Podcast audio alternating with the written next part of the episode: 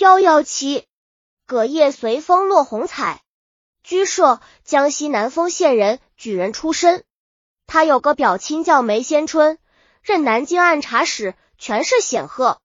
一年夏天，居舍买了一一些精致的铜器玩物，带着桂十八、张三、傅十三个仆人去南京看望梅案院。一天，主仆四人来到瑞丰县住下。居公说，梅案院公务繁忙，或到各地巡视，不一定就在南京。张三。副使可走附路，先到南京打听一下案院的行踪，打听清楚之后，就到芜湖等候我和桂十八。张三副使见主人如此盼复，也没有意见，只是主食路上多加小心。次日，居舍费十八二人换船，水手葛彩为他们搬行李上船，行迹很重。葛彩怀疑是金银，就对船主爱虎说：“有儿个皮箱很重，我想是金银。”爱虎听说皮箱中全是金银，就起了不良之心，便对葛彩说：“不能再搭别的客人，以便中途动手。”二人商定后，就半言对说：“我想相公是读书的人，喜欢安静，恐怕再搭客人杂乱，同船搅扰也不方便。现在不再搭别的客人，只希望相公多赏些船钱。”居舍说：“如此更好，到芜湖时多给你些船钱就是。”二人见设这样说，愈加认定皮箱中一定是金银无疑。一天，船过了九江，晚上，水手将船停在僻静之处，等候到半夜时分，爱虎葛彩城居主仆熟睡之机，就将他们杀死，将尸体丢入江中。爱虎找出钥匙，将皮箱拿开，见满箱都是铜器，有香炉、花瓶、水壶、笔山等精致玩物。葛彩说：“我说都是银子，咱们二人眼下都有一场富贵，原来是这些东西。”爱虎说：“有这样的好货，还愁没有卖的地方？不如运到芜湖，沿途发卖，就是银子。”二人就按商议办事。张三复时到南京后，探听到案院在苏州巡历，就转回芜湖。等了半月多，不见主人来，就雇船一路沿江而上。直到瑞丰原店询问，店主说第二关换船就走了，怎么能等到现在？二人十分吃惊，又下南京、苏州一带寻找。此时二人盘缠用尽，只好典当衣服做路费。在苏州听说梅爱院已经动身到松江巡视，二人闻到广松江，结果仍没有消息。二人想见案院，无奈衙门整肃，没有见面的机会。只好又返回南京。二人来到南京，见一一个铺子里有一副香炉。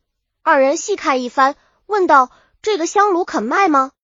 店主说：“自然是卖的。”张三说：“还有什么玩器吗？”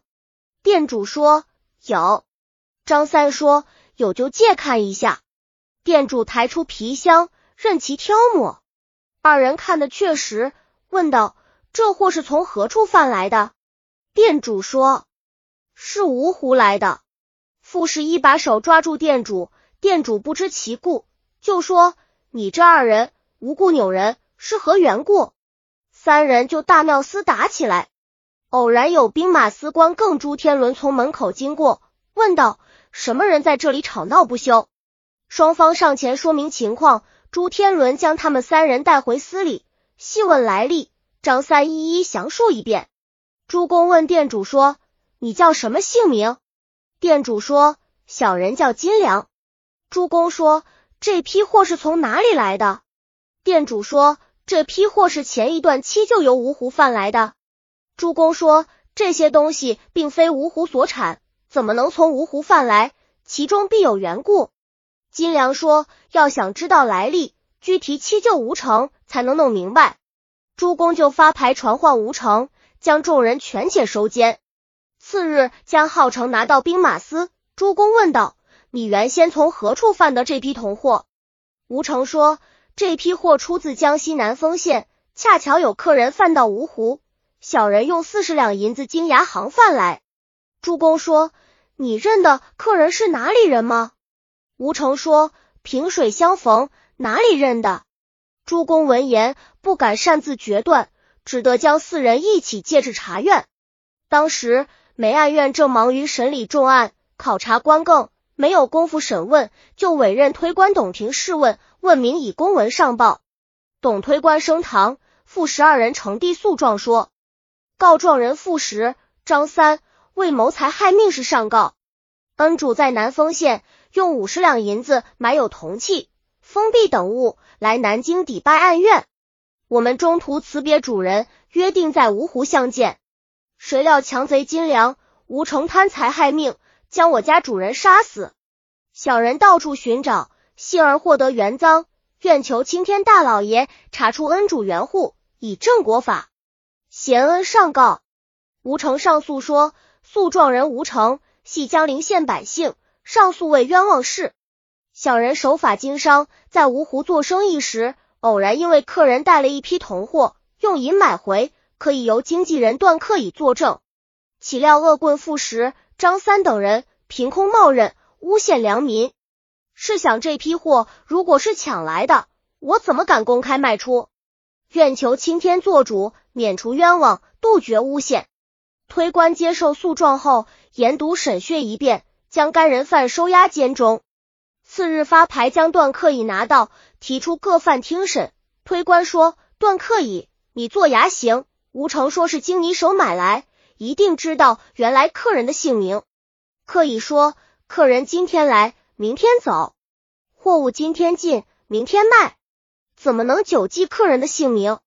推官说这一案是都爷发来令我审问，又家是人命重案，知而不报，必然与其同谋。